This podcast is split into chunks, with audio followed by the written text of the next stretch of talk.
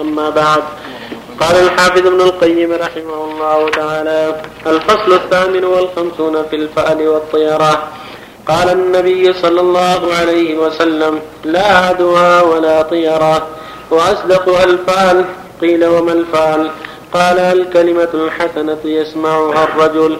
وكان النبي صلى الله عليه وسلم يعجبه الفأل. كما كان في سفر الهجرة فلقيهم رجل فقال ما اسمك؟ قال بريدة. قال برد أمرنا. وقال صلى الله عليه وسلم رأيت في منامي كأني في في دار عقبة بن رافع وأوتينا برطب من رطب من رطب بن طاب. فأولتها, فأولتها الرفعة لنا في الدنيا والعاقبة لنا في الآخرة وأن ديننا قد طاب. وأما الطيرة فقال معاوية بن الحكم قلت يا رسول الله منا رجال يتطيرون. قال ذلك شيء تجدونه في صدوركم فلا يصدنكم. وهذه الأحاديث في الصحاح. وعن عقبة بن عامر رضي الله عنه قال سئل رسول الله صلى الله عليه وسلم عند الطيرة عند الطيرة نعم وعن عقبة بن عامر رضي الله عنه قال سئل رسول الله صلى الله عليه وسلم عن الطيرة فقال أصدقها الفال ولا ترد مسلما. ولا ترد مسلما. ولا ترد مسلما. وإذا رأيتم من الطيرة شيئا تكرهونه فقولوا اللهم لا يأتي بالحسنات إلا أنت ولا يذهب بالسيئات إلا أنت ولا حول ولا قوة إلا بالله. ولا حول ولا قوة إلا بالله. الفصل التاسع والخمسون في في الحمام. صلى الله وسلم على رسول الله وعلى آله وأصحابه ومن اهتدى بهدى أما بعد هذه الأحاديث تتعلق بالطيره والفعل. بين النبي صلى الله عليه وسلم في الأحاديث الصحيحة الصحيحين وغيرهما أنه لا عدوى ولا طيره ولا حامه ولا صفر ولا نوء ولا غول. وأن هذه من الأشياء التي يعتادها الجاهلية ويعتقدونها وهي باطلة. فليس هناك شيء يأتي بطبعه. ولهذا لما قال الرجل يا رسول الله الابل تكون في الفلاح كالذبا فيأتيها البعير الأجرب فتجرب قال فمن أجرب الأول؟ يعني من اهدى الأول؟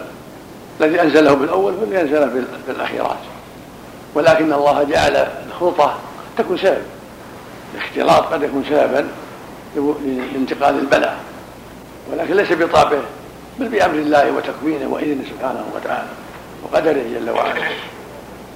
ولهذا ثبت في الحديث يقول صلى الله عليه وسلم لا يورد ممرض على مصلح يعني لا يورد صاحب ابن المرار على صاحب ابن الصحاح فهذا في وقت وهذا في وقت. كل واحد ينفرد وقال صلى الله عليه وسلم فر من المجنون فرك من الأسد. هذا يفيد أنه ينبغي البعد عن المخالطة لمن كانت أمراضه في الغالب تنتقل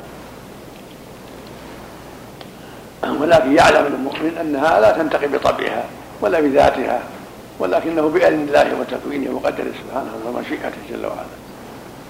فالمؤمن يتوقع الشر يبتعد عن المخالطه للشيء الذي يخشى منه. وثبت عنه صلى الله عليه وسلم أنه جاءه جماعة فيهم انسان مجنون فبايعه. وقال للمجنون بايعته ولا حاجة إلى مجيئه بايع قد بايعته. وجاء النبي صلى الله عليه وسلم أنه أخذ بيد مجنون فأكل معه وقال كل بسم الله ثقة بالله. يبين للناس أن هذا ليس بأمر لازم بل قد يختلط الرجل الصحيح مع المريض بالجذام وغيره ويسلم. إنما هي امور بيد الله. إنما المرء مأمور بالأسباب. مأمور بتعاطي أسباب الصحة وأسباب العافية ولهذا ينهى عن اختلاطهم بمن ابتلوا بأمراض من عادتها ومصيبتها أنها تنتقل تؤدي من خالطته. فلهذا قال صلى الله عليه وسلم لا يريد ممرض ولا مصلح فر من المجنون فراك من الأسد وهم باب التقوى من باب ترك الأسباب الضارة والأخذ بالأسباب النافعة. مع اعتقاد أن الأمور بيد الله وأنه سبحانه هو الذي يدبر الأمور وهو الذي يقضي بانتقال هذا الداء وعدم انتقاله سبحانه انتقاله عدم انتقاله. فالمؤمن يأخذ بالأسباب مع إيمانه بان الأمور بيد الله وأنه سبحانه هو النافع والضار ومسبب الأسباب بيده الأمر كله سبحانه وتعالى. فلما ولما سئل قال له معاويه منا وناس يتطيرون قال ذاك الشيء يجد احدهم في صدره فلا يصدنكم. فلا عدوى ولا اضطرة ولا هامة ولا صفر ولا نوم ولا خوف لا عدوى إلا تؤدي بطبيعها بل قد يكون اختلاط الصحيح المريض الصحيح من أسباب الانتقال. والأطيرة تشاؤم تشاؤم بالمرئيات أو المسموعات. كان في الجاهلية يتشاءمون ويرجعون عن حاجاتهم يتطيرون. فالنبي أبطلها. والطيرة ما أمر الإنسان أن رده لا لا حقيقة لها بل هي باطلة وشرك من كسب الشرك الأصغر كما في الحديث الآخر الطيرة شرك الطيرة شرك. وما منا إلا ولكن الله يلزم التوكل. ولا هامة الهامة طائر. يصيح في الغالب عند بيت بيوت بيوتهم فيقول قد نعى إلى أهل البيت صاحبهم ويتطيرون منه ويقال له البومة. أبطل النبي هذا وأنه شيء لا لا حقيقة له بل هو باطل. كذلك الصفر بعض يتشاءم بشهر صفر. أخبر النبي لا ولا صفر ليس فيه تشاؤم. بعضهم اشترى بالسبب بأنها دابة من البطن قال لها صفر. تشاؤمنا بها في في مخالطة أصحابها فأبطل النبي ذلك. ولا نوع النوع النجم. والغول مخبلات الجن نوع من الجن يعرض للناس في الصحاري وفي البراري وفي الطرقات ويقال لهم مخبلات الجن. وهم لا يفعلون هذا بطبعهم بل بأمر الله وإذن الله وتكوينه سبحانه وتعالى. فمن ابتلي بشيء من ذلك فليكن عنده من القوة والتوكل على الله ما يكفي حتى يردع أولئك الشياطين ويخيب عملهم وسعهم ويقول عند التراه إذا أحس بشيء يقول اللهم لا يأتي بالحسنات إلا أنت ولا يدفع السيئات إلا أنت ولا حول ولا قوة إلا بك فالطيرة لا ترد مسلما حاجته. المسلم يمضي بحاجته ويتعوذ بالله من شر كل ذي شر. ولا يترد عن حاجته. بل يقول اللهم لا يأتي بالحسنات إلا أنت ولا يدفع السيئات إلا أنت ولا حول ولا قوة إلا بك حديث عبد الله بن عمر اللهم لا خير إلا خيرك ولا طير إلا طيرك ولا إله غيرك. هكذا المؤمن يحسن بالله. توكل عليه ولا يمضي بحاجاته. وفق الله جميعا. نعم. أحسن الله إليك. من يسب اليوم مثلا يقول إذا حصل حادث مثلا في يوم السبت كذا يقال اليوم السبت الأسود أو المشؤوم أحسن الله إليك. ما حكم أحسن الله إليك؟ لا ما يقول هذا. السبت والأحد ما عنده شيء. لكن يقال إنها أيام النحسات كما قال الله في أيامه أيام عاد. إنها أيام النحسات. اليوم اللي أصاب فيه. إذا قال يوم النحس يوم مشهور عليه هو بالنسبة إليه هو. كما قال الله في قصة عاد. أن الله سلط عليهم الريح في أيام النحسات أحسن إليك. بعض الإخوان المقيمين مثلا يقول بعضهم لبعض يومك أسود. أحسن الله إليك. مثلا يقول ما رأيك في هذا؟ أحسن الله إليك؟ ما ينبغي. ما ينبغي. أو ينبغي له مثل هذا. أن يخفف عليه. يقول اصبر يا أخي واحتسب لا لا يزيد البلاء بلاء احتسب واصبر والأمور بيد الله. والإنسان يصاب عند المصيبة يجرى على مصيبة مثل ما قال صلى الله عليه وسلم. عجبا لأمر المؤمن إن أمره كله له خير. إن أصابته ضراء صبر فكان خيرا له. وإن أصابته شر شراء شكر فكان خيرا له. وليس ذلك لأحد. ما يقول يومك أسود يومك يحوس ما في خير. لا يصبر يقول اصبر يا أخي والأمور بيد الله. واصبر ما صبرك إلا بالله. قل إنا لله وإنا إليه راجعون. وما أشبه من كلام الطيب. أحسن الله عليك إذا رأى شيء إذا رأى شخص شيء ما يكرهه من الغول أو أو الجان يؤذن السنة أحسن. إذا أذن ينفع يذكر الله وإذا أذن طيب. يطرد الشيطان.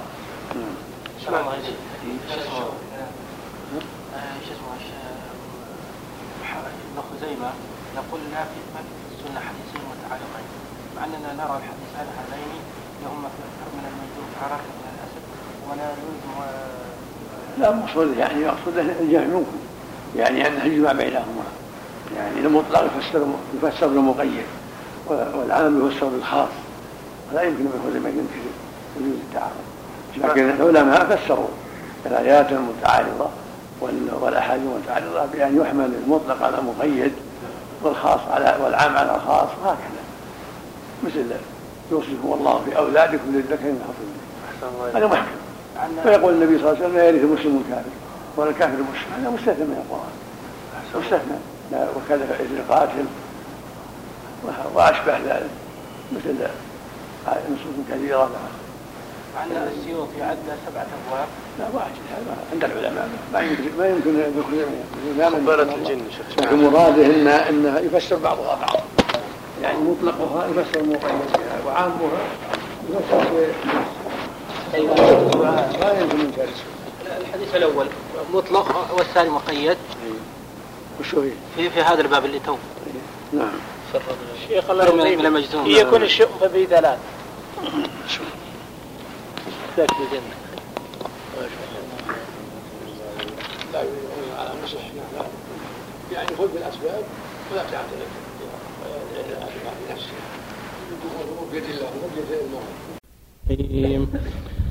الحمد لله رب العالمين والصلاة والسلام على نبينا محمد وعلى آله وصحبه أجمعين. أما بعد قال الحافظ ابن القيم رحمه الله تعالى الفضل الفصل التاسع والخمسون في الحمام. يذكر عن أبي هريرة رضي الله عنه أنه قال نعم البيت الحمام يدخله المسلم. إذا دخله سأل الله الجنة واستعاذ به من النار. الفصل الستون في الذكر عند دخول الخلاء والخروج منه. في الصحيحين عن أنس رضي الله عنه قال كان النبي صلى الله عليه وسلم إذا دخل الخلاء قال اللهم إني أعوذ بك من الخبث والخبائث. وزاد سعيد بن منصور بسم الله.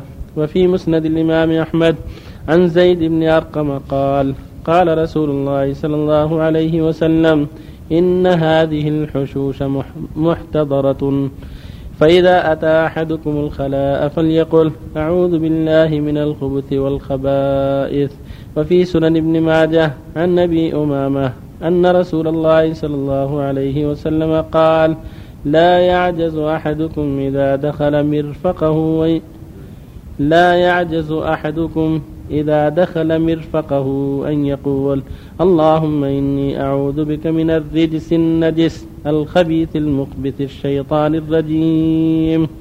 وفي الترمذي عن علي رضي الله عنه قال قال رسول الله صلى الله عليه وسلم ستر ما بين الجن وعورات بني آدم إذا دخل الكنيف أن يقول بسم الله. وقالت عائشة كان رسول الله صلى الله عليه وسلم إذا خرج من الغاية قال غفرانك. رواه الإمام أحمد وأهل السنن. وفي سنن ابن ماجه عن أنس رضي الله عنه كان النبي صلى الله عليه وسلم إذا خرج من الخلاء قال الحمد لله الذي أذهب عني الأذى وعافاني وصلى الله عليه وسلم وعلى آله وأصحابه ومن اهتدى بهداه. أما بعد هذه الأحاديث تتعلق بالآداب الشرعية عند دخول محل الحاجة أو عند إرادة قضاء الحاجة كما في البراري والأسفار. وما يتعلق بالحمام حديث لو تغلب الحمام نعم البيت في الحمام. هذا حديث ضعيف عند أهل العلم. واحاديث الحمام كلها ضعيفة إلا قوله صلى الله عليه وسلم كلها مسجد إلا المقبرة والحمام فهو حديث جيد. فيه النهي عن الصلاة في الحمام وفي المقبرة.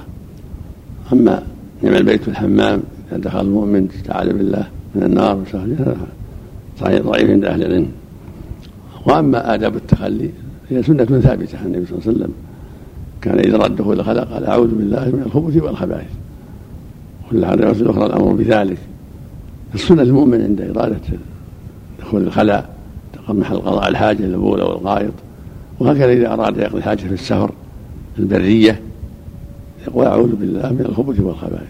أو بسم الله أعوذ بالله من الخبث والخبائث. والخبث ذكور الشياطين والخبائث ناس الشياطين. وقال جماعة من العلم الخبث شر. والخبائث أهل الشر والشياطين هم أهل الشر من شياطين الإنس والجن. فيستعيذ بالله من الخبث والخبائث من الشياطين كلهم. وهكذا التسمية عند دخول بسم الله فهي من أسباب حماية المسلم من شر أعدائه الشياطين وعند خلع ثيابه عند يقول بسم الله عند جماع أهله بسم الله. اللهم جنبنا الشيطان وجنب الشيطان ما رزقتنا. عند دخول بيته يقول بسم الله. عند خروجه من البيت بسم الله. توكلت على الله لا حول ولا قوة إلا بالله.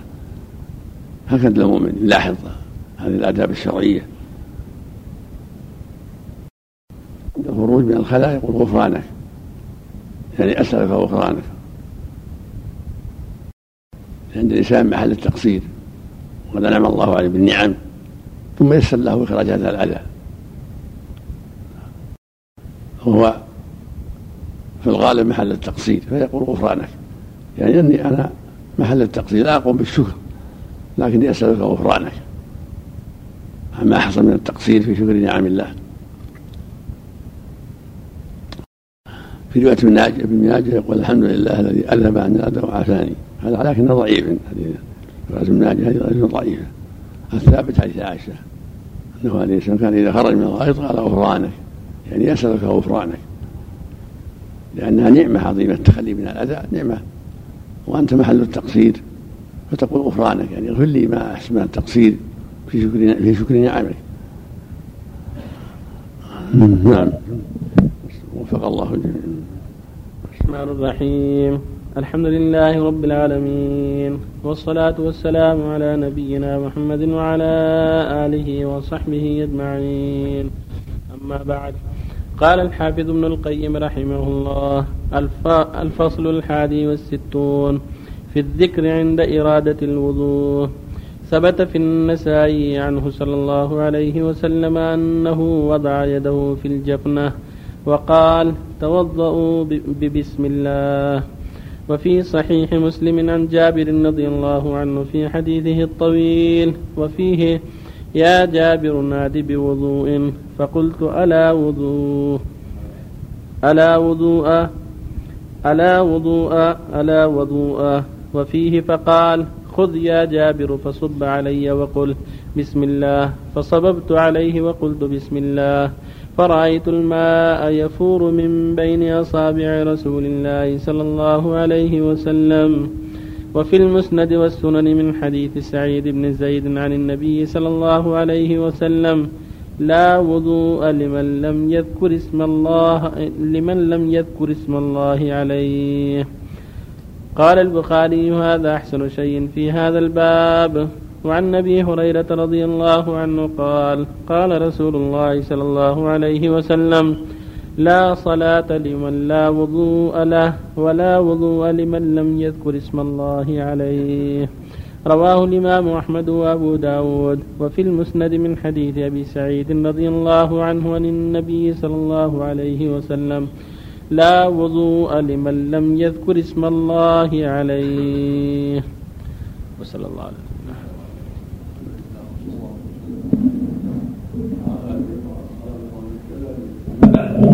هذه الأحاديث تتعلق بالتسبيح عند الوضوء. الوضوء من شرائط الصلاة. لا وضوء لا صلاة لمن لا وضوء له. من صلى محدثا فصلاته باطلة عند جميع أهل العلم. قال الله تعالى يا أيها الذين آمنوا إذا قمتم إلى الصلاة فاغسلوا وجوهكم وأيديكم إلى المرافق وامسحوا برؤوسكم وأرجلكم إلى الكعبين. الآية. فلا بد من الوضوء لمن كان على حدث من بول أو غائط أو ريح أو مس فرد أو نحو ذلك مما ينقض الوضوء. والمشروع له أن يسمي الله عند بدء الوضوء إذا أراد يبدأ يقول بسم الله عند وضع يديه في الماء. قد أجمع العلماء على شرعية التسمية عند الوضوء اختلفوا في الوجوب فأكثر أهل العلم على أن ذلك مستحب لهذه الأحاديث. سم الله في عدة أحاديث. لا وضوء لمن لمن لم يذكر اسم الله. وإن كانت في في أساندها وإن كان في أساندها مقال لكنها يشد بعضها بعضا كما قال الحافظ بن كيد رحمه الله. يشد بعضها بعضا يتقوى بعضها بعضا وتكون من باب الحسن ومن قبيل الحسن لغيره. فينبغي المؤمن عند بدء الوضوء أن يسمي الله. وإذا كان ما هناك وضوء عند عدم الماء أو العجز عن الماء يسمي الله عند التيمم أيضا. فإذا نسي أو جاء أو كان جاهلا فلا شيء عليه. إذا نسي التسمية وصار جاهلا فلا شيء عليه أما التعمد فلا ينبغي التعمد بل ينبغي له يلاحظ التسمية عند بدء الوضوء لهذه الأحاديث وما جاء في معناها من العمومات. وعند الفراغ. يتشهد أن لا إله إلا أشهد أن لا إله إلا الله وحده لا شريك له. وأشهد أن محمدا عبده ورسوله. اللهم اجعلني من التوابين واجعلني من المطهرين فيسمي الله في أوله ويأتي بالشهادة في آخره. عندما ما يفرغ يقول أشهد أن لا إله إلا الله وحده لا شريك له وأشهد أن محمدا عبده ورسوله. اللهم اجعلني من التوابين واجعلني من المطهرين وفي حديث آخر يقول مثل دعاء المجلس سبحانك اللهم وبحمدك أشهد أن لا إله إلا أنت أستغفرك اللهم إليك. عند فراغه من الغضب مثل الدعاء في كفارة المجلس. وإذا فعل هذا وهذا كله خير. وفق الله في الجنة. نعم.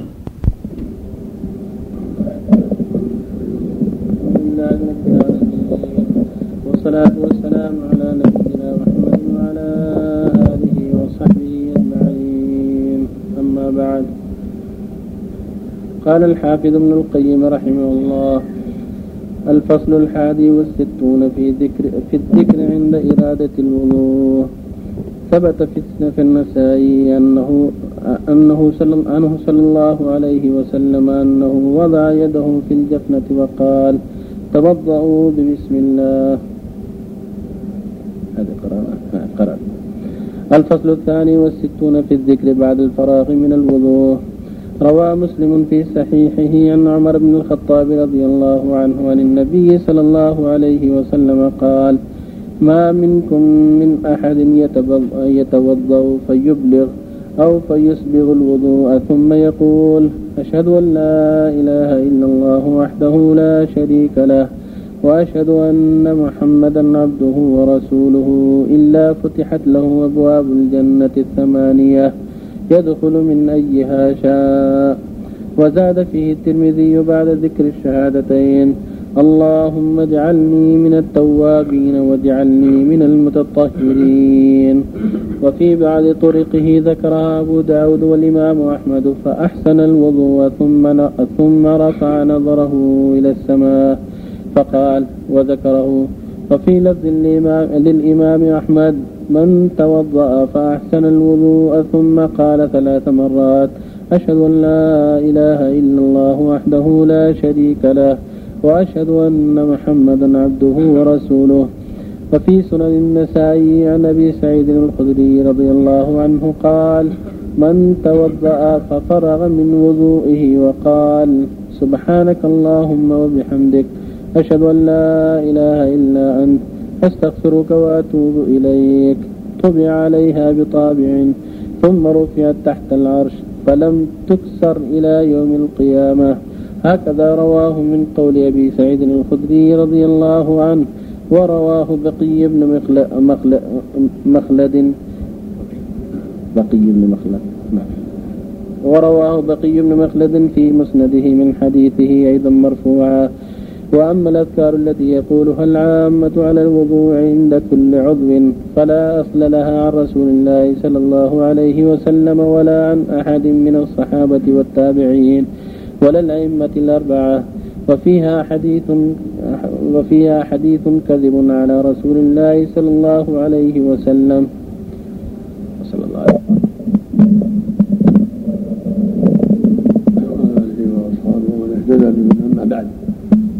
الأحاديث فيما يتعلق بالذكر عقب الوضوء.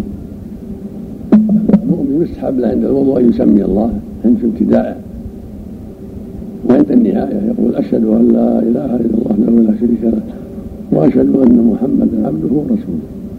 اللهم اجعلني من التوابين واجعلني من الصالحين. ويستحب أن يقول أيضا دعاء المجلس. سبحانك اللهم وبحمدك أشهد أن لا إله إلا أنت أستغفرك اللهم وأتوب إليك لهذه الأحاديث منها ما رواه مسلم الصحيح عن عمر بن الخطاب رضي الله عنه عن النبي صلى الله عليه وسلم قال ما منكم من أحد يتوضأ فيبلغ الوضوء أو قال يسبغ الوضوء؟ ثم يقول أشهد أن لا إله إلا وحده لا شريك له وأشهد أن محمدا عبده ورسوله. إلا فتحت له أبواب الجنة ثمانية يدخل من أيها شاء هذا فضل عظيم. يدل على فضل هذا الذكر. وأن المؤمن يأتي به بعد الوضوء عن إيمان وعن يقين وعن رغبة فيما عند الله. قائلا أشهد أن لا إله إلا وحده لا شريك له وأشهد أن محمدا عبده ورسوله. اللهم اجعلني من التوابين واجعلني من المتطهرين. فيجمع بين الطهارتين طهارة الأعضاء بالماء الحسي وطهارة العقيدة والقلب بهذا الذكر العظيم ومن ثوابها أن تفتح له أبواب الجنة ثمانية يدخل من أي أشياء يعني من أسباب دخول الجنة لمن استقام على هذا التوحيد والإيمان والهدى واستقام على التوبة حتى الموت فله هذا النعيم والخير الكثير. وهو دخول الجنة من أي أبوابها شاء. وهذه زيادة عن التربية زيادة صحية اللهم اجعلني من التوابين واجعلني من الطاهرين. هكذا جاءت في رواية الترمذي الصحيحة فيستحب أن يقولها المؤمن مع الشهادة. وهكذا ما جاء في حديث سعيد موقوفا ومرفوعا موقوفا عند النسائي إسناد جيد. وهو يفهم الرفع لا يقال من جهة الرأي ولا بسعيد أن العبد طهر ثم قال أشهد أن لا إله ثم قال سبحانك اللهم وبحمدك. أشهد أن لا إله إلا أنت. أستغفرك اللهم وأتوب إليك. تطبع عليه بطابع ثم تضع. وتوضع فوق العرش. هذا فضل عظيم روى بقي خلد الإمام بقي المحدود سنده مرفوعا. وإن كان موقوف في رواية النسائي لكن له حكم الرفع لا يقال من جهة الرأي. فهو مرفوع في المعنى وإن وقع له الراوي على ابن سعيد. ولهذا صرح بقي رحمه الله في مسنده. أما الأذكار اللي يقولها بعض العامة عند غسل الوجه وعند غسل اليدين وعند غسل القدمين هذه ليس لها أصل يقول عند غسل الوجه اللهم بين وجهي حين تبيض الوجوه وتسود الوجوه وعند غسل اليدين يقول اللهم أعطني كتابي بيميني.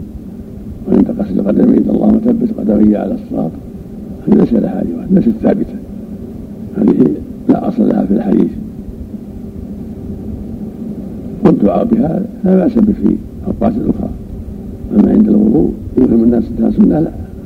ما يوهم الناس أنها سنة. أما إذا دعا في أي وقت كان يطمن ربه أن الله يثبت على الصراط وان الله يبيض وجهه عندما تسود الوجوه وتبيض الوجوه. يطلب ربه أن الله يعطيه من هذا طيب في دعاء في صلاته في سجوده في آخر التحيات. لكن ليس هذا مشروعا عند الوضوء. ورود في الدليل عن النبي عليه الصلاة والسلام. والقاعدة أن العبادات توقيفية لا يشرع منها إلا ما جاء به النص. وفق الله الجميع. هل يرفع بصره إلى السماء؟ أما رفع النظر في رواية ضعيفة لانها في رواية لسان مبهم. لم يعرف عند أحمد وغيره.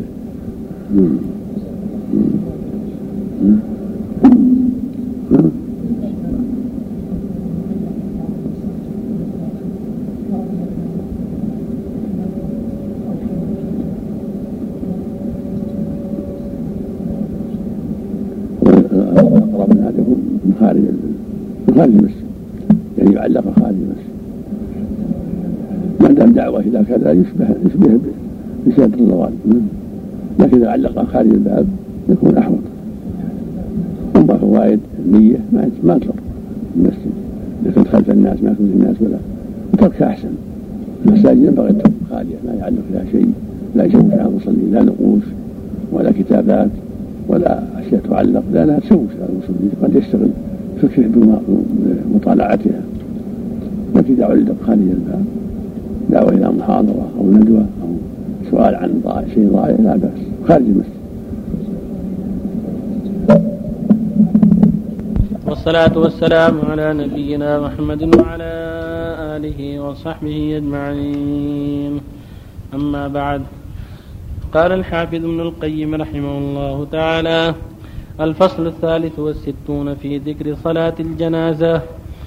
في صحيح مسلم عن عوف بن مالك رضي الله عنه قال صلى رسول الله صلى الله عليه وسلم على جنازة فحفظت من دعائه وهو يقول اللهم اغفر له وارحمه وعافه واعف عنه وأكرم نزله ووسع مدخله واغسله بالماء والثلج والبرد ونقه من الذنوب والخطايا كما ينقى الثوب الأبيض من الدنس وأبدله دارا خيرا من داره وأهلا خيرا من أهله وزوجا خيرا من زوجه وأدخله الجنة وأعذه من عذاب القبر. قال حتى تمنيت أن أكون أنا ذلك الميت لدعاء رسول الله صلى الله عليه وسلم. وفي لفظ وقه فتنة, فتنة القبر وعذاب, وعذاب النار. وفي سنن أبي داود عن أبي هريرة رضي الله عنه قال سنى رسول الله صلى الله عليه وسلم على جنازة فقال اللهم اغفر لحينا وميتنا وشاهدنا وغائبنا وصغيرنا وكبيرنا وذكرنا وأنثانا. اللهم من أحييته منا فأحيه على الإسلام. ومن توفيته منا فتوفه على الايمان اللهم لا تحرمنا اجره ولا تذلنا بعده وفي سنن ابي داود أيضا عن واثله بن الاسقع قال صلى رسول الله صلى الله عليه وسلم على رجل من المسلمين فسمعته يقول اللهم إن فلان ابن فلان في ذمتك وحبل جوارك فقهم فتنة القبر وعذاب النار وأنت أهل الوفاء والحمد. اللهم فاغفر له وارحمه إنك أنت الغفور الرحيم. وسأل مروان أبا هريرة فكيف سمعت رسول الله صلى الله عليه وسلم يصلي على الجنازة؟ قال اللهم أنت ربها وأنت خلقتها. وأنت هديتها للإسلام وأنت قبضت روحها وأنت أعلم بسرها وعلانيتها جئناك شفعاء فاغفر له. رواه الإمام أحمد وأبو داود. وصلى الله على نبينا الله وصلى الله وسلم على رسول الله وعلى آله وأصحابه ومن اهتدى بهداه. اللهم بعد الله أما بعد هذه الأحاديث الأربعة كلها تتعلق بالدعاء للميت في الصلاه عليه. المشروع في الصلاة على الميت أن يكبر عليه الإمام اربعا وهكذا المأمومون. يقرأ في الأولى الفاتحة الحمد والثانية يصلي فيها على النبي صلى الله عليه وسلم ثم يكبر الثالثة ويدعو للميت. اللهم اغفر لحينا وميتنا وشاهدنا وغائبنا وصغيرنا وكبيرنا وذكرنا وأنثانا. اللهم من احييته منا فاحيا الإسلام ومن توفيته منا فتوفى علينا كما كان النبي يدعو عليه الصلاة والسلام. اللهم اغفر له وارحمه وعافه واعف عنه وأكرم نزوله واسع مدخله وغسله بالماء والثلج والبرد ونقه من الخطايا كما ينقى الثوب الأبيض من الدنس اللهم ابدله دارا خيرا من داره واهلا خيرا من أهله وزوجا خيرا من زوجه. كم زوج؟ زوجا خيرا من زوجه. اللهم أبدله دارا خيرا من داره واهلا خيرا من أهله وزوجا خيرا من زوجه. اللهم لا تحرمنا أجره ولا تسنا بعده. وهكذا الدعاء الآخر. اللهم أنت ربها وأنت خلقتها وأنت هديتها الاسلام وأنت قبضت روحها إليك وأنت أعلم بسرها وعناتها وقد جاء شفاعة. فاغفر له وارحمه. يدعو بهذه الدعوات الحسنة التي دعا بها النبي صلى الله عليه وسلم وما تيسر منها. ثم يكبر الرابعة ويسلم. والمرأة كذلك لكن يقول اللهم اغفر لها وارحمها وإن كانت لا يمكن لا يعرف هل هو رجل أو امرأة يقول اللهم اغفر له يعني ميت سواء كان رجل أو امرأة. يدعو بهذه الدعوات الطيبة. اللهم لا تحرمنا أجره ولا تضلنا بعده. اللهم قه فتنة القبر وعذاب النار. كل هذا من الدعوات الطيبة. حتى قال عوف تمنيت أن أكون ذلك البيت لما لما سمع هذا الدعاء من النبي صلى الله عليه وسلم. هو يرفع يديه مع التكبيرات التكبير هذا هو الأفضل يرفع يديه في التكبيرات الأربع. ثم يسلم تسليمة واحدة بعد بعد التكبيره الرابعه يسلم عن يمينه تسليمة واحدة. هذا هو السنة. ولا فرق بين الرجل والمرأة. وإذا كانوا عدد جماعة صلى عليهم جميعا إذا حضروا. اثنين اللهم اغفر لهما وارحمهما جماعة اللهم اغفر لهم وارحمهم. ولو رجال النساء يجمعهم جميعا هذا هو الأفضل. لأن الصلاة مطلوب بها الإنجاز والإسراع في حمله إلى قبره. فإذا اجتمع جماعة صلي صلى عليهم جميعا. لقوله صلى الله عليه وسلم أسرعوا بالجنازه فإن تكون صالحة فخير تقدمونها إليه. وإن تكون سوى ذلك فشر تضعونها عن رقابكم. والسنة الإسراع بها فإذا اجتمع عدد صلي عليهم جميعا.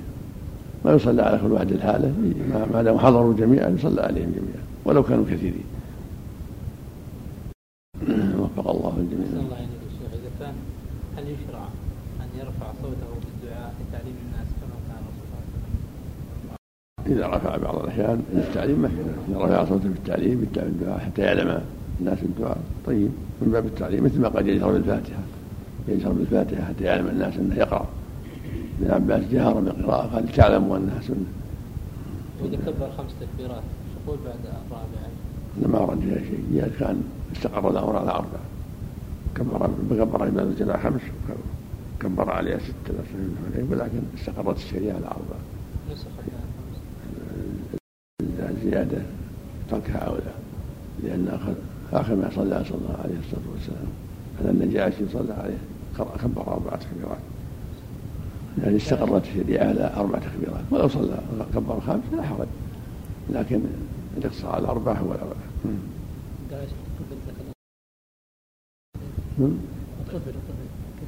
الطفل مثلها يكبر على أربعة مثل الكبير ويقول في الدعاء الأخير في بعد الثالثة بعد ما يقول اللهم اغفر لحينا وميتنا وشاهدنا وغائبنا وصغيرنا وكبيرنا وذكرنا وأنثانا اللهم نهيته النار إلى الاسلام وتوفى توفى يقول بعدها اللهم اجعل ذكرا لوالديه هذا دعاء عام. ثم يخص الطفل يقول اللهم اجعل ذكرا لوالديه وفرطا وشفيعا مجابا. اللهم أعظم به أجورهما وتقل بهما موازينهما والحقه بالصلاة في السلفين واجعله كفاله إبراهيم عليه السلام وقه برحمته عذاب الجحيم هذا ما ورد في حق الطفل. العالمين. والصلاة والسلام على أشرف الأنبياء والمرسلين نبينا محمد وعلى آله وصحبه أجمعين. قال العلامة شمس الدين ابن القيم رحمه الله تعالى الفصل الرابع والستون في الذكر إذا قال إذا قال هجرا أو جرى على لسانه ما يسخط ربه عز وجل. ثبت عن النبي صلى الله عليه وسلم أنه قال من حلف منكم فقال في حلفه في حلفه في حلفه واللات والعزى فليقل لا إله إلا الله. ومن قال لصاحبه تعالى أقامرك فليتصدق. فكل من حلف بغير الله فهذه كفارته لأن النبي صلى الله عليه وسلم قال من حلف بغير الله فقد أشرك. حديث صحيح.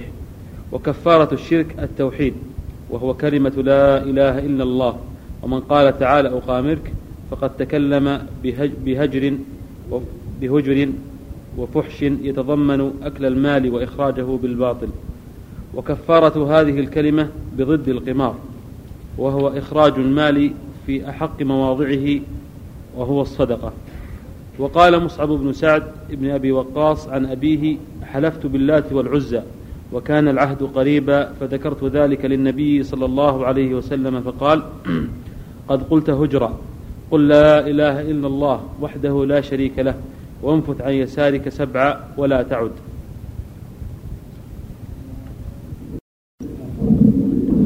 وصلى الله وسلم على رسول الله وعلى آله وأصحابه. أما بعد هذه الأحاديث فيما يتعلق بنطق اللسان بالخطأ من القول والهجر من القول وأن كفارة ذلك التوبة إلى الله والاستقامة على التوحيد والإخلاص لله عز وجل.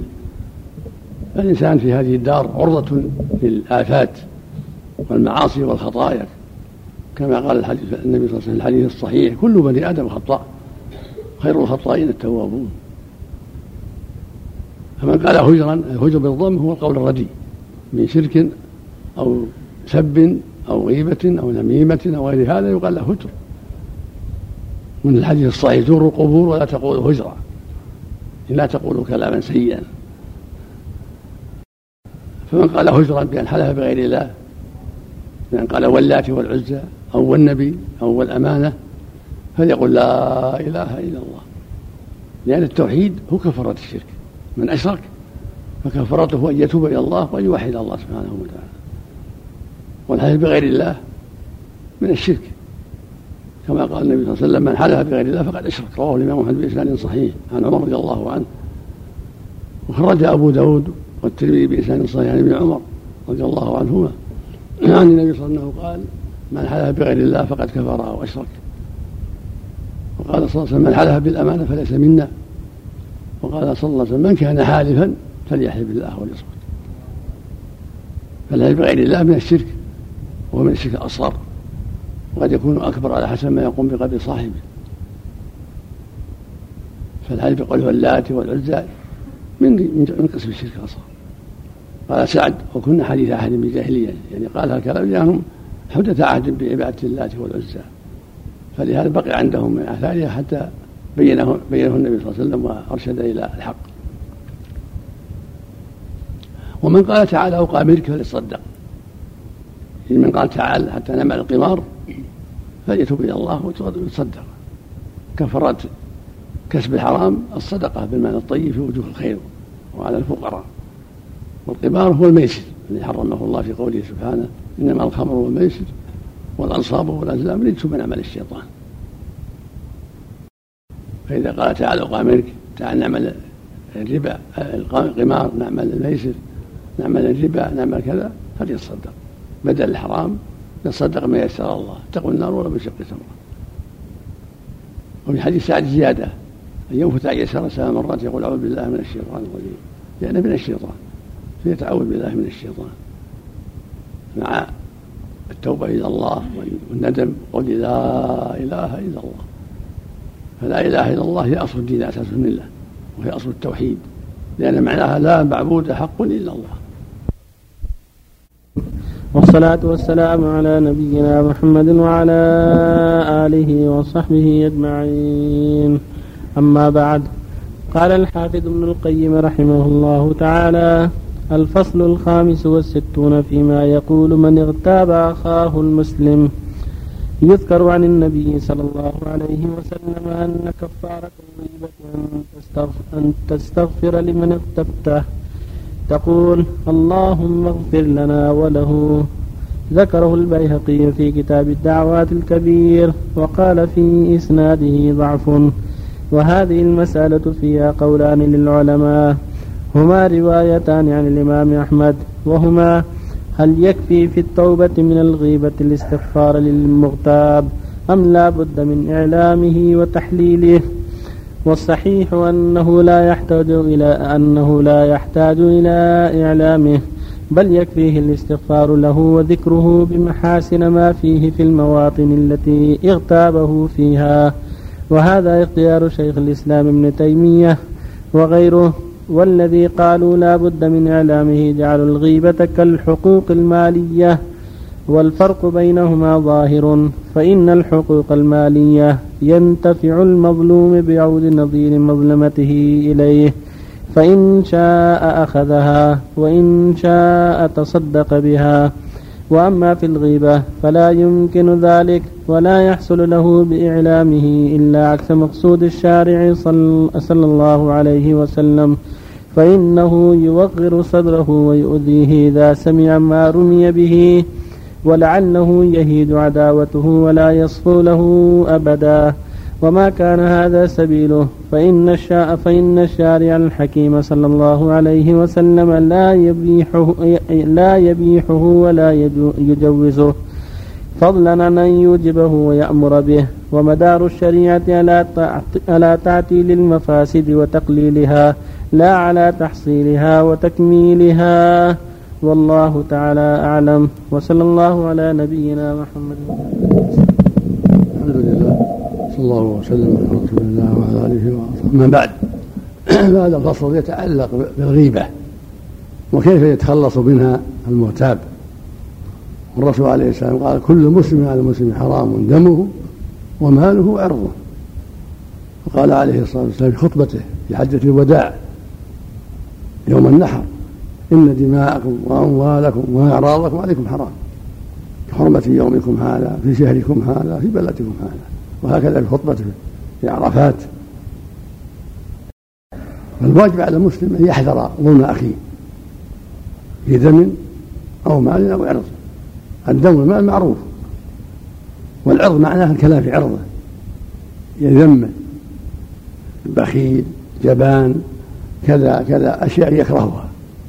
هذا هذه الغيبة. الغيبة ذكرك أخاك ما يكره هكذا قال النبي صلى الله عليه وسلم.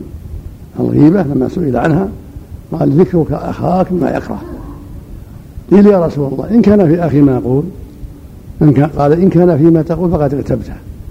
وإن كان وإن لم يكن فيه فقد بهته فلا يجوز ذكره ما يكره سواء كان فيه ولا مو فيه. أما من باب النصيحة بينك وبينه لا شيء آخر النصيحة. إذا كان عنده شيء من النقص بخل عنده ظلم لأحد تنصحه. أما الكلام في عرضه من دون نصيحة ومن دون فائدة هذا يضر يضره ولا ينفع. جاء في حديث ضعيف. كفارة من اغتبت أن تستغفر له. كفارته أن تستغفر له. لكن الحديث لا يصح عن النبي صلى الله عليه وسلم. ولكن المغتاب على حالين. حالة يمكن استحلاله ويمكن أن يطلب منه العفو. فهذا يطلب منه العفو. يقول النبي صلى الله عليه وسلم من كان عنده لأخيه مظلمة من عرض أو شيء فليتحلله اليوم. قبل أن لا يكون دينار ولا درهم. إن كان له عمل صالح أخذ من حسناته بقدر مظلمته. فإن لم يكن له حسنات أخذ من سيئات صاحبه فحمل عليه. فإذا تيسر أن يقول له أنا قلت كذا وكذا وبهني يغلب على ظنه أنه لا لا يكون له خير إذا قال له كلام يبيحه يسامحه ويعفو عنه فلا بأس. أما إن كان يغلب على ظنه أنه يسوءه هذا وأنه لا يحصل المقصود بل ربما أفضل إلى العداوة والشحناء فلا يقول له شيء ولكن يدعو له يستغفر له ويذكره بمحاسن أعماله التي يعلمها منه. في المجالس التي ذكره فيها بالغيبة هذا هو الصواب تفصيل. إن كان الذي الذي اغتبته لو لو طلبت السماح سمح. ظنك فيه طيب ما ما ما يخالف لو قلت هذا الشيء. سامحك. تقول له تطلب منه السماح أما إذا كنت تخشى شره أو أن الشر يزداد والعداوة والبغضاء فتركه لا تقول له شيء. ولكن تدعو له تستغفر له تذكره بالمحاسن التي تعلمها منه. والأخلاق الطيبة التي تعلمها منه في المجالس والأماكن التي اغتبته فيها حتى تكون هذه بهذا. وبذلك يغفر لك مع توبتك مع توبتك وإقلاعك وندمك تغفر لك هذه السيئة. ولا حاجة إلى إخباره إذا كان إخباره يخشى منه شر وفتنة وعواقب لا تحمد. وفق الله الجميع. الحمد لله رب العالمين والصلاة والسلام على نبينا محمد وعلى آله وصحبه أجمعين. أما بعد قال الحافظ ابن القيم رحمه الله تعالى الفصل السادس والستون فيما يقال ويفعل عند كسوف الشمس وخسوف القمر. في الصحيحين عن عائشة رضي الله تعالى عنها عن النبي صلى الله عليه وسلم قال إن الشمس والقمر لا لا ينخسفان لموت أحد ولا لحياته. فإذا رأيتموهما فكبروا وادعوا الله وصلوا وتصدقوا. وفي صحيح مسلم عن عبد الرحمن بن سمرة قال بينما أنا أرمي بأسهم لي في حياة رسول الله صلى الله عليه وسلم إذ كسفت الشمس فنبذتهن وقلت لأنظرن إلى ما يحدث لرسول الله صلى الله عليه وسلم في في انكساف الشمس اليوم. فانتهيت إليه وهو رافع يديه يدعو ويكبر ويحمد ويهلل ويدعو. حتى جلي عن الشمس فقرأ بسورتين وركع ركعتين. والنبي صلى الله عليه وسلم أمر في الكسوف بالصلاة والعتاقة والمبادرة إلى ذكر الله تعالى والصدقة فإن هذه الأمور تدفع أسباب البلاء. وصلى الله على نبينا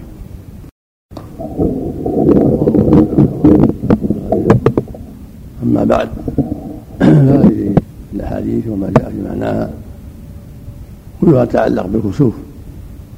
كسوف الشمس والقمر وقد شرع الله جل وعلا للعباد عند كسوفهما أنواع من الذكر والعبادة. وبين صلى الله عليه وسلم أنهما آيتان من آيات الله. لا ينخسفان لموت أحد من الناس ولا لحياته. قال تعالى ومن آياته الليل والنهار والشمس والقمر. لا تسجدوا للشمس ولا القمر واسجدوا لله الذي خلقهن إن كنتم إياه تعبدون. فمن آية فهن من آياته الدالة على قدرته العظيمة وأنه رب العالمين وأنه مستحق العبادة. هذه الشمس في نورها وضيائها وهذا القمر في ضيائه ونوره إذا أراد الله خسفهما خسفهما وذهب هذا النور إما كله وإما بعضه. فشرع للعباد عند رؤية ذلك أن يبادروا بالصلاة والتكبير والذكر والدعاء.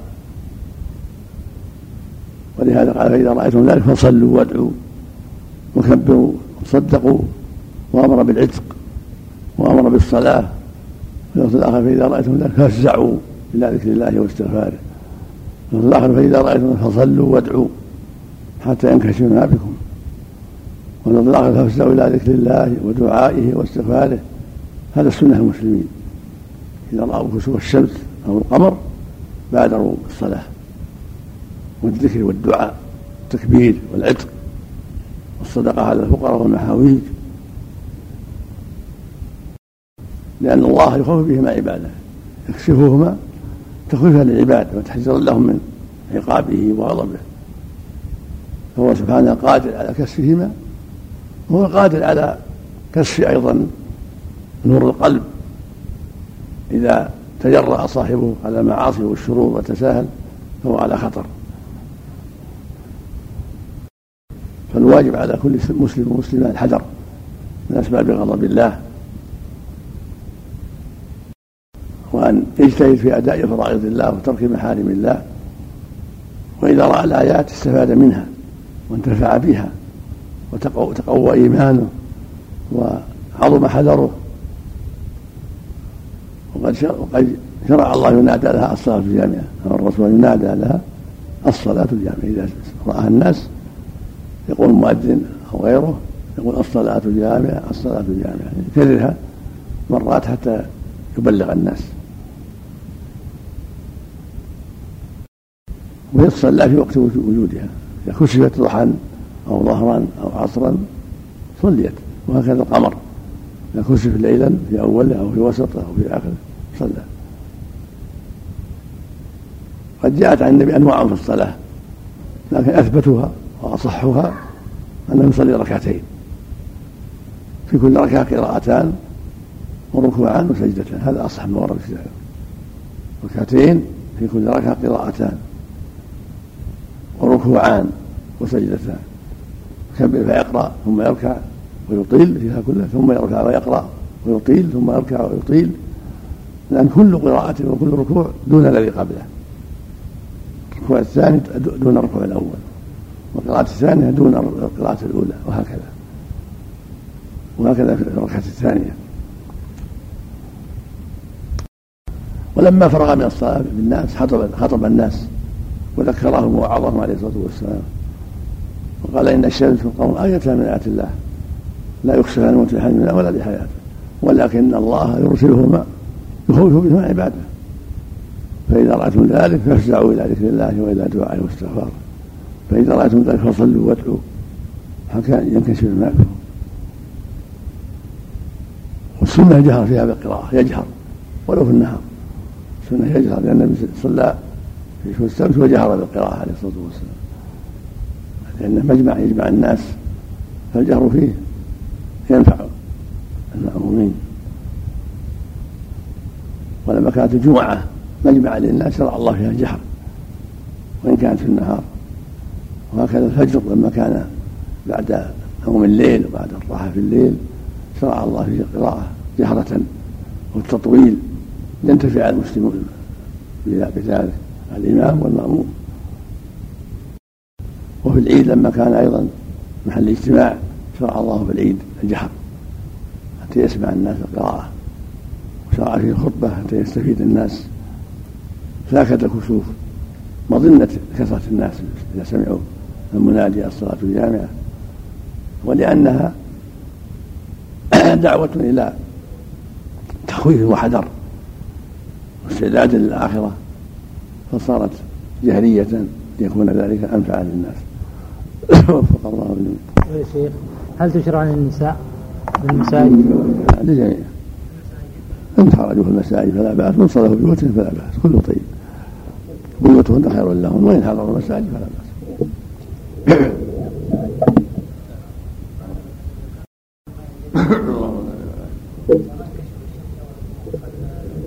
يستغلون بالذكر والدعاء بعد الصلاة. الذكر والدعاء والتكبير. ما تعاد الصلاة ما تعاد.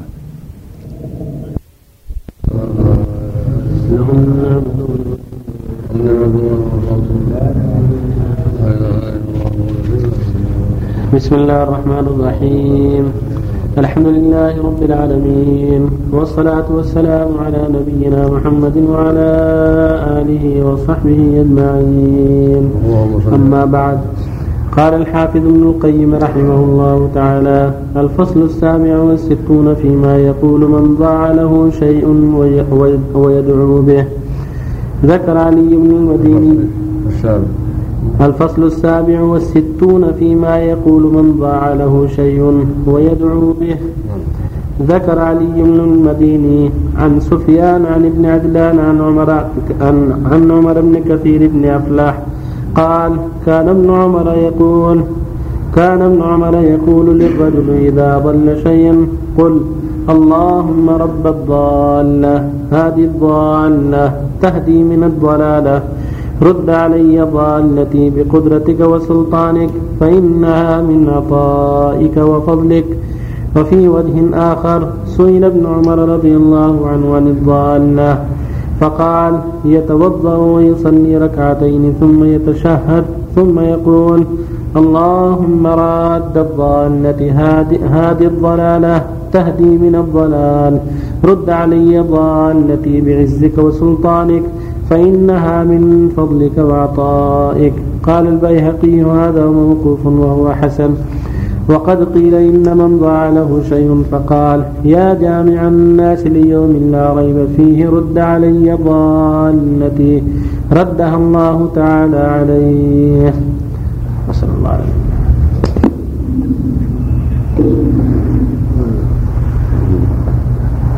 بسم الله الرحمن الرحيم الحمد لله وصلى الله وسلم على رسول الله وعلى اله واصحابه اما بعد هذه الآثار فيما يتعلق بالضالة. الضالة ما يضيع للانسان من حيوانات ومن غيرها والغالب إنها تطلق على الحيوان ولا ضالة. كالإبل والبقر والغنم. أما ما عداها كالنقود يقال لها لقطة. ومن ضل له شيء من الحيوان أو النقود شرع له يسال ربه أن يردها عليه. هو سبحانه يقول ادعوني أستجب لكم. وإذا سألك عبادي عني فإني قريب أجيب دعوة الداعي إلى الله. فليستجب يجتهد في الدعاء؟ وليفعل الأسباب الأخرى. يسأل الناس يبحث مع من يظن أنه اطلع لعله يفعل الأسباب ويدعو ربه. أن الله يرد عليه ضالته فهو سبحانه قادر على كل شيء. فيقول اللهم رب الضاله ردها علي انت من نعمتك وإحسانك. اللهم يسرها لي اللهم احفظها علي. وما أشبه ذلك. سواء كانت حيوانا أو مالا اخر مع فعل الأسباب. يسأل من يظن عنده خبر. هل رايت الدابه كذا؟ هل رأيت كذا؟ هل رأيت البساط سقط مني أو النقود؟ يسأل. مع مع سؤال الله. يسأل الناس عن ما يعلمون. لأن قد يجدها إنسان ولا يعرفها. فإذا سئل سمع السؤال بين ما عنده ولا الواجب على من وجد لقطة يعرفها سنة كاملة. في مجامع الناس كل شهر مرتين ثلاث أكثر. من له كذا من له المال من له اللقطة من له البشار من له كذا. حتى يجي من يعرفه بصفاته وهكذا الشاة يعني الرأس من الغنم يعرفه. من له الرأس من له الشاة من له العنز من له كذا.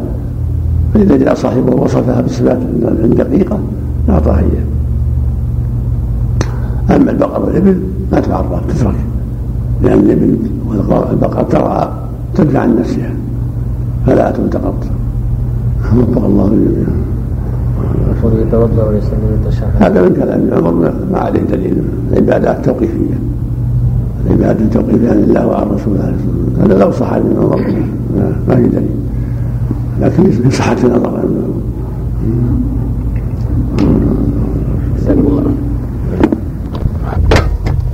آله وصحبه أجمعين. أما بعد.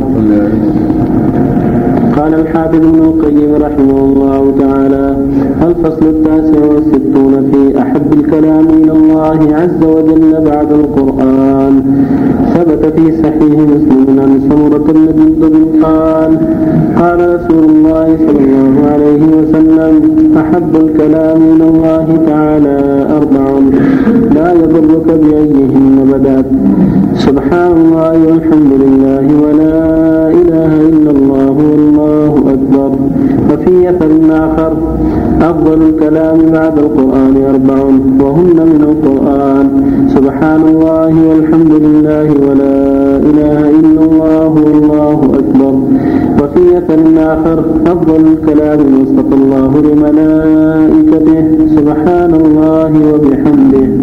وفي الصحيحين عن أبي هريرة عن النبي صلى الله عليه وسلم كلمتان خفيفتان على اللسان ثقيلتان في الميزان حبيبتان إلى الرحمن سبحان الله وبحمده سبحان الله العظيم.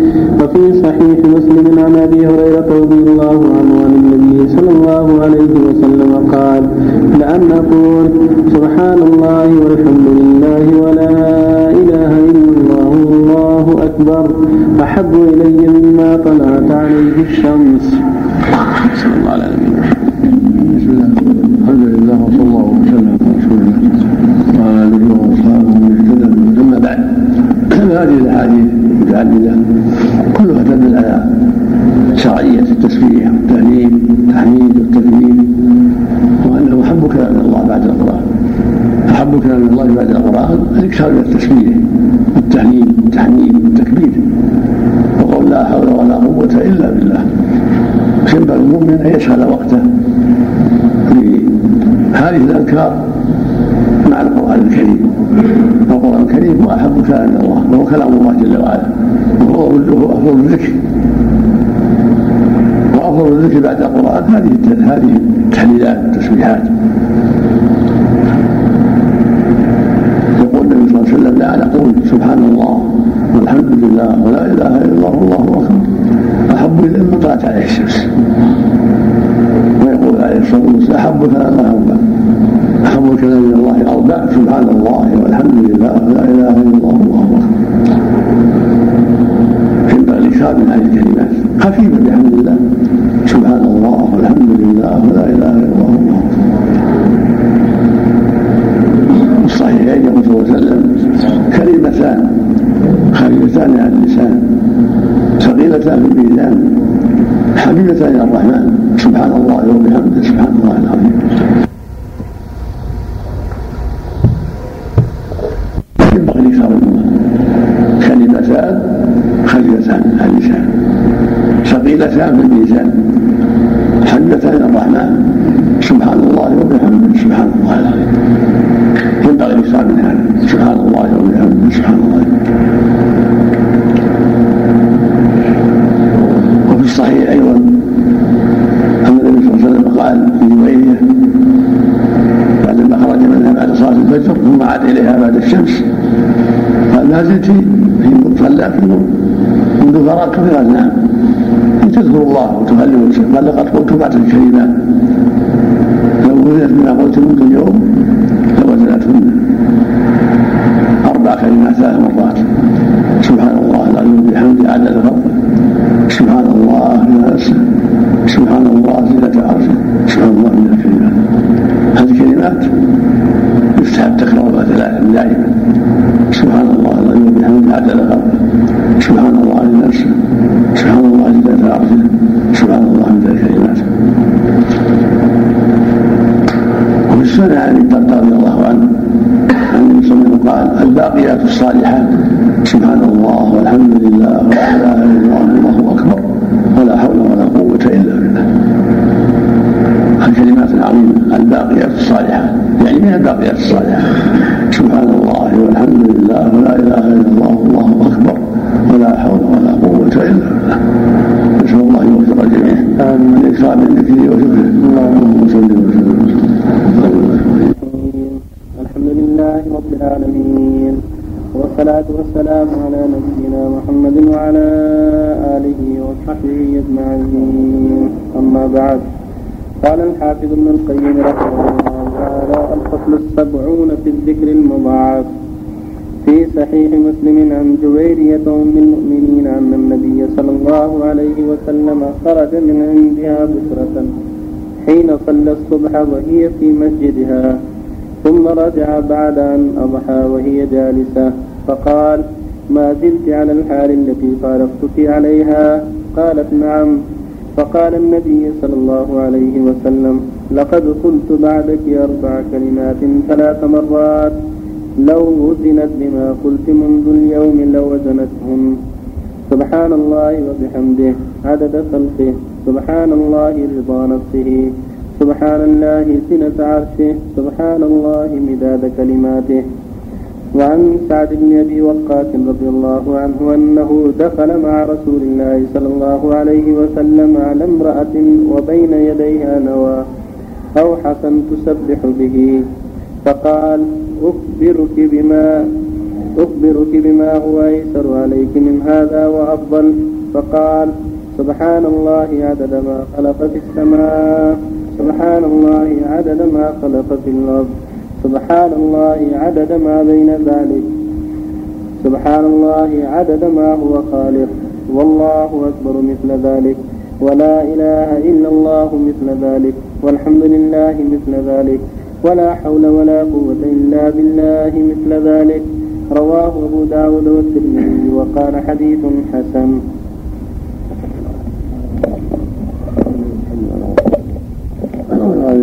أما بعد هذا من حديثان فيما يتعلق بالأذكار المضاعفة التي عددها قليل فيحصل بها الأجر العظيم. من ذلك ما ذكره المؤلف عن حديث ويلة بنت الحارث أم المؤمنين رضي الله عنها. أن النبي صلى الله عليه وسلم دخل عليها خرج منها بعد صلاة الفجر وهي في مصلاها ثم عاد إليها وحال وهي في مصلاها فقد أنزلت على الحال التي خرجت عليها قالت نعم. ولقد قلت بعد الكلمات ثلاث مرات أربع كلمات ثلاث مرات. لو وزنت بما قلت من اليوم لوزنتهن سبحان الله العظيم وبحمده عدد خلقه. سبحان الله في نفسه سبحان الله زينة عرشه. سبحان الله في الكلمات. هذه فضل الكلمات وانها لها شان عظيم. سبحان الله العظيم وبحمده عدد خلقه. سبحان الله رضا نفسه سبحان الله زينة عرشه. سبحان الله من الكلمات. يكتب بها اللسان يكررها ثلاث مرات. صباح ومساء وفي كل وقت. وهكذا الحديث الآخر هو أنه صلى الله عليه وسلم دخل على امرأة ترد التسبيح بالحصى أو بالنوى فقال على ما هو أفضل من ذلك؟ ثم علم ان تقول سبحان الله عدد ما خلق في السماء سبحان الله عدد ما خلق في الأرض سبحان الله عدد ما خلق بين ذلك سبحان الله عدد ما هو خالق والحمد لله مثل ذلك ولا إله إلا الله مثل ذلك. والله أكبر مثل ذلك. ولا حول ولا قوة إلا بالله مثل ذلك. هذا أيضا فيه مضاعف ينبغي الإكثار من التسبيح من هذا التسبيح لما فيه من المضاعفة والاختصار. وفي جواز العد بالحصى والنوى عن التسبيح هنا. يعد يجلس في محله ويعد. ولكن بالأصابع أفضل. بالأصابع أفضل. كما كان النبي يعد باصابعه صلى الله عليه وسلم. وهكذا الصحابة. فالعد بالاصابع افضل ويستحب للمؤمن أن يقول في كل يوم لا إله إلا الله وحده لا شريك له له الملك وله الحمد وهو على كل شيء قدير. 100 مره وإذا قالها في أول النهار كان ذلك أفضل. يقول صلى الله عليه وسلم من قالها كانت له عدل عشر لقاء يعني 100 مره يقول لا إله إلا الله وحده لا شريك له له الملك وله الحمد وهو على كل شيء قدير. 100 مره تكون عدل عشر رقاب عدل عشر رقاب لا وكتب له ذلك مئة حسنة. وهي عنه مئة سيئة. وكان في حزب من الشيطان يوم حتى يمسك. ولم يأتي أحد بأفضل مما جاء به. إلا رجل عمل أكثر من عمله وقال أيضا من قال سبحان الله وبحمده حين يصبح مئة مرة حين يمسي مئة مرة ومن خطاياه هذا فيه فضل عظيم. من التسبيح والتهليل والتحميد والتكبير. وإذا قال سبحان الله وبحمده مئة مرة صباحا ومساء هذا في خير عظيم من أسباب تكفير السيئات وهكذا إذا قال سبحان الله عدد ما خلق في السماء. سبحان الله عدد ما خلق في الأرض. سبحان الله عدد ما خلق بين ذلك سبحان الله عدد ما هو خالق والحمد لله من ذلك ولا إله إلا الله من ذلك الله أكبر من ذلك ولا حول ولا قوة إلا بالله. كذا وهكذا سبحان الله العظيم وبحمده عدد خلقه سبحان الله إذا نفسه. سبحان الله إذا تعرشه سبحان الله إذا كلماته في هذا الفضل العظيم. وهكذا قوله صلى الله عليه وسلم الباقيات الصالحات. سبحان الله والحمد لله ولا إله إلا الله والله أكبر. ولا حول ولا قوة إلا بالله. الباقيات الصالحات. من الباقيات الصالحات؟ من جمله الباقيات الصالحات أن يقول هذا الذكر. سبحان الله والحمد لله ولا إله إلا الله والله أكبر ولا حول ولا قوة إلا بالله. ويقول صلى الله عليه وسلم أحب إلى الله أربع أحب الكلام إلى الله أربع سبحان الله والحمد لله ولا إله إلا الله والله أكبر. ويقول صلى الله عليه وسلم لا نقول سبحان الله والحمد لله ولا إله إلا الله. اكبر أحب إلي مما طلعت عليه. فيه فضل هذه التسبيحات وهذا الذكر. فالمؤمن يسأل نفسه هذه الأذكار أو بقراءة القرآن أو بالاستغفار والدعوة والدعاء في ما تيسر من الأوقات ولا سيما الصباح والمساء. وفق الله الجميع.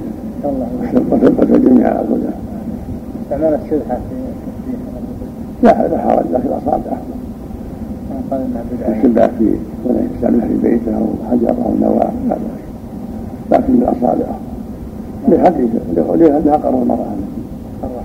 ولا قال لا ابن ارسل إلى لا يقول انها بدعة إذا كان على طريقة بدعيه يقول يجتمعون ويسبحوا وكان يعد بالحصى يسبح ما فعل بعض الناس يعني مثل ما انكر عليه أما إذا كان بينهم بالضبط ما سباحة طويلة إذا كان بينهم بالضبط فلا في بيت بعد مفهوم عند الناس.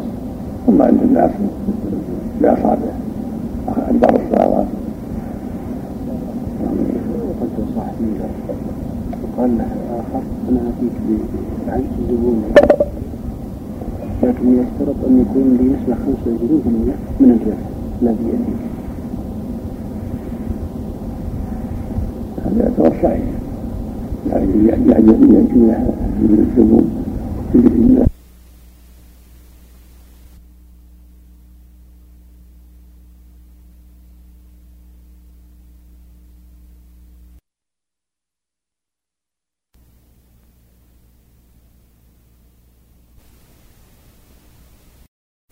نبينا محمد وعلى آله وصحبه أجمعين. أما بعد قال الحافظ ابن القيم رحمه الله تعالى الفصل الحادي والسبعون فيما يقال لمن حصل له وحشة. روينا في معجم الطبراني عن البراء بن عازب رضي الله عنه عنه أن رجلا اشتكى إلى رسول الله صلى الله عليه وسلم الوحشة فقال قل سبحان الله سبحان الله الملك القدوس رب الملائكة والروح ذللت السماوات والأرض بالعزة والجبروت. فقالها الرجل فأذهب الله. روينا في معجم الطبراني عن البراء بن عازب رضي الله عنه أن رجلا اشتكى إلى رسول الله صلى الله عليه وسلم الوحشة فقال قل سبحان الله الملك القدوس رب الملائكة والروح جللت السماوات والأرض بالعزة والجبروت. فقالها الرجل فأذهب الله عنه الوحشة. الفصل الثاني والسبعون في الذكر الذي يقوله أو يقال له إذا لبس ثوبا جيدا. عن أبي نضرة عن أبي سعيد الخدري رضي الله عنه قال كان رسول الله صلى الله عليه وسلم إذا استجد ثوبا سماه باسمه قميصا أو إزارا أو عمامة يقول اللهم لك الحمد أنت كسوتني أسألك من خيره وخير ما صنع له وأعوذ بك من شره وشر ما صنع له.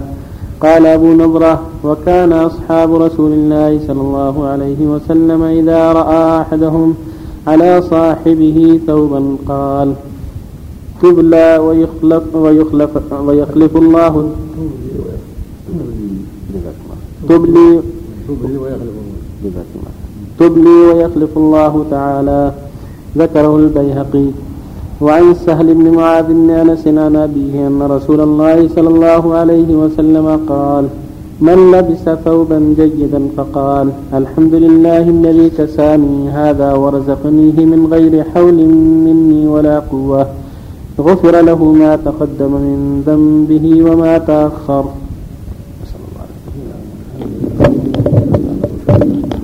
وعن عليه وأصحابه من اهتدى بهدى أما بعد هذه الأحاديث فيما يتعلق بعلاج الوحشه وفيما يقول إذا لبس ثوبا جديدا. الوحشة ثبت فيها عن النبي صلى الله عليه وسلم التعوذ أعوذ بكلمات الله التامات من شر ما خلق. أعوذ بكلمات الله التامة من كل شيطان وهامه ومن كل عين لامة. وكان يعوذ الحسن والحسين بهذا عليه الصلاة والسلام. ويقول من نزل منزلا فقال أعوذ بكلمات الله التامات من شر ما خلق. لم يضره شيء حتى يرحل من منزله ذلك. وقال من قال لا من قال بسم الله الذي لا يضر مع اسمه شيء في الأرض ولا في السماء وهو السميع. ثلاث مرات صباحا لم يضره شيء حتى يمسي ومن قالها مساء لم يضره شيء حتى يصبح.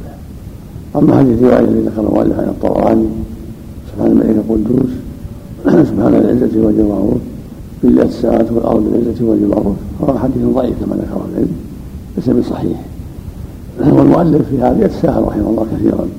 والمقصود أن علاج الوحشه بالتعوذ بكلمات الله التامات وقراءة آية الكرسي قل هو الله أحد ومعوذتين هذا هو العلاج الذي أرشد إليه النبي صلى الله عليه وسلم. من الأحاديث الصحيحة. ويستحب لمن استجد ثوبا أن يقول الحمد لله. أن يقول الحمد لله أنت كسوتني أسأل خيره وخير ما صنع وأعوذ من شره وشر ما صنع له اللهم إني أسأل خيره وخير ما صنع له اللهم جاءتها من خيره وما صنع له وأعوذ من شره وشر ما صنع له كان بعض السلف إذا لقي أخاه على ثوب لبس عليه ثوب جديد قال تبلي ويخلف الله. يعني تبليه يعني يطول عمرك حتى تبلي ويخلف الله غيره هذا من باب الأدب مع الإخوة والاناس بالاخوه فاذا قال تبلي ويخلف الله أو ما أشبه ذلك فلا باس كل هذا لا بأس به. ولكن يحمد الله ويقول الحمد لله الذي كساني هذا ويقول الحمد لله أنت كسوتني اسالك خيره وخير رسول هذا وراك من شره وشر ما وفق الله الجميع